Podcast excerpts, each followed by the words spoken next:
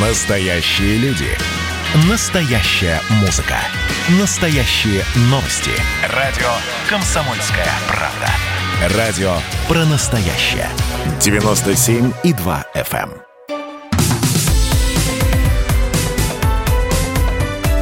Как дела, Россия? Ватсап-страна. Неделя выдалась богатой на эти самые события, особенно вторая ее часть. Не успел э, разразиться вот этот скандал, который был вызван высылкой российских дипломатов из Чехии, как э, тут же в информполе появилась еще одна информация о том, что в Беларуси готовили переворот. И не просто готовили, а для этого э, устроили э, целую сеть, которая работала для того, чтобы не просто устранить Александра Лукашенко, изменить строй, но и а, также оказывать в том числе воздействие на а, его детей. Если а, вы считаете, что эта ситуация выдумка, да, ну мало ли действительно, что там померещится белорусскому лидеру, то, пожалуйста, эф эс бэ нашей страны сообщила о задержании в Москве готовивших военный переворот в Минске. А, причем переворот планировали устроить девятого мая. По данным эф эс бэ, в планы этих людей входило и физическое устранение Лукашенко. Кто же эти люди? Итак, в Москве были задержаны имеющие гражданство Беларуси и США Юрий Зенкович, белорус Александр Федута. Именно они и готовили устранение президента Беларуси Александра Лукашенко. Операция была проведена э, по задержанию этих людей совместно с белорусским ка гэ бэ э, и... Э, План, по которому все это должно было происходить, очень напоминает план цветных революций. Должны были привлекаться местные и украинские националисты, плюс физическое устранение президента. Ну, в общем... Кстати, да, и немаловажно, что по данным российской спецслужбы в план военного переворота входил также захват радио и телецентров для трансляции обращения к народу тех, кто этот переворот должен был устроить. Плюс к этому должны были заблокированы быть и лояльные Минску и действующие власти подразделения внутренних войск и ОМОНа.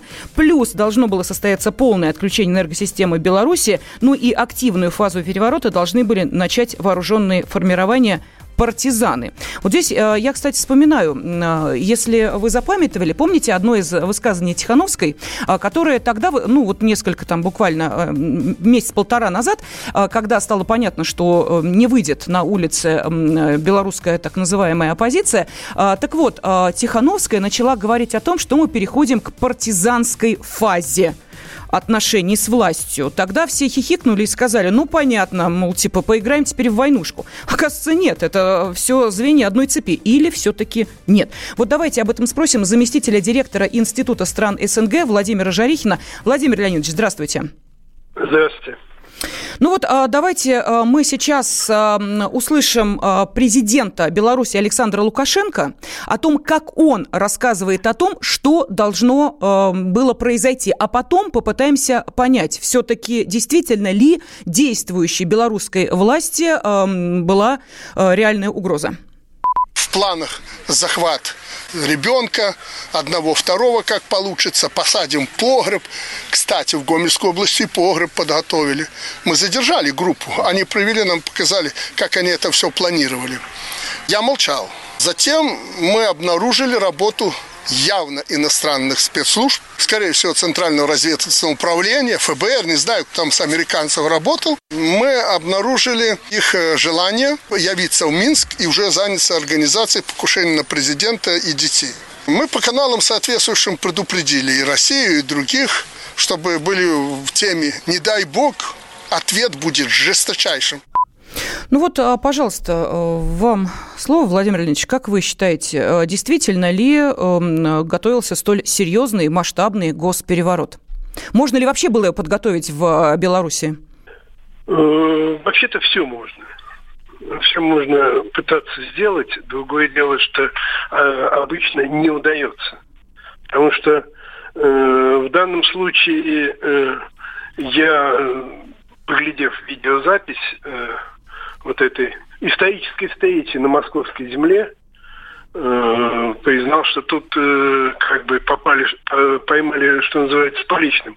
Но это, я понимаю, такая была э, долгосрочная операция спецслужб, поэтому э, желание было, но э, ре, реальной возможности это осуществить, что они задумывали, уже не было, потому что все это находилось, я так понимаю, под контролем. Тут поминают операцию ТС, что вот тогда великий Артузов, товарищ Артузов все это придумал.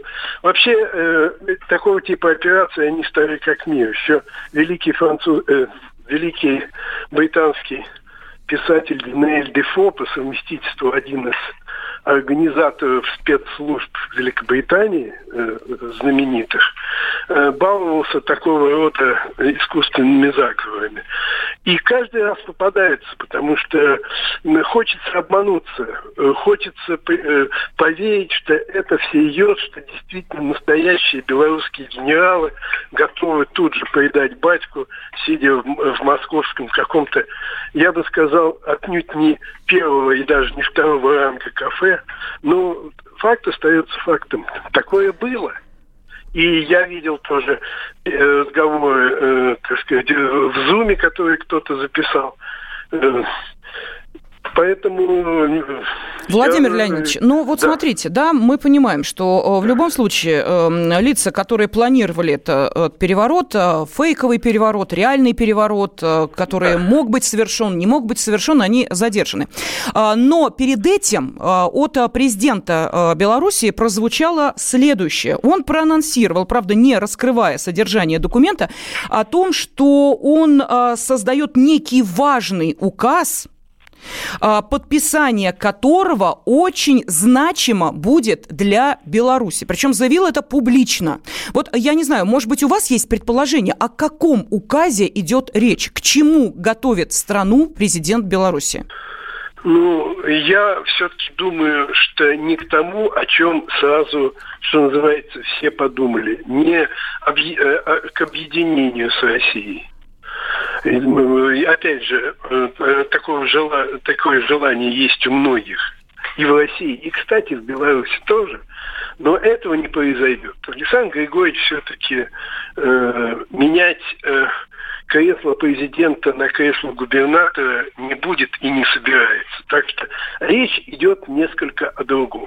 Это я могу сказать точно. Ну, о чем? О другом. Вот смотрите, прямая речь Лукашенко. В ближайшее время я принял решение, мы его сейчас формализуем, я озвучу. Это будет одно из принципиальных моих решений за четверть века президентства. Это будет очень серьезно, поэтому даже если меня не будет, по-народному говоря, только через мой труп, а он это говорил уже, мы помним, да, в прошлом году, да-да-да. У них ничего не получится. Я принял решение, это будет, скорее всего, декрет президента.